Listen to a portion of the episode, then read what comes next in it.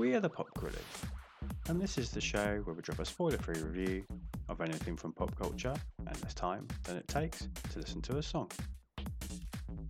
People just do win you over. By the end of Club Night, season two of the show will somehow be tugging on your heartstrings, in addition to tickling your funny bone and prodding your cringe centre.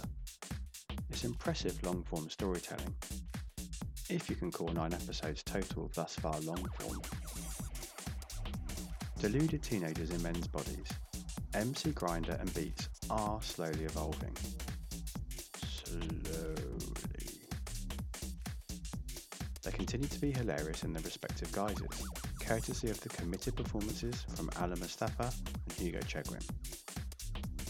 Beats' commitment to his surrogate father role is one of those instances that will get you in the feels the clueless Chabuddy single status, as depicted by Asim Chaudhry, following the rapid departure of wife Al-Donna, is another.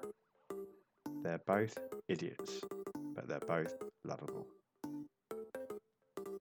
As is Lily Brazier as the meek and dutiful Miche. In season 1, I compared Grindah and Beats to Brent and Gareth. Well, if the baseball cap fits. To maintain the show by show comparison, to maintain the show by show comparison, Miche must be considered this series' is Dawn. She's trapped by life choices up until this point, but we're desperate for her to break free and better her situation, even if that is, ultimately, to others' detriment. Her subplot trialing at the beauty shop is always chucklesome time well spent.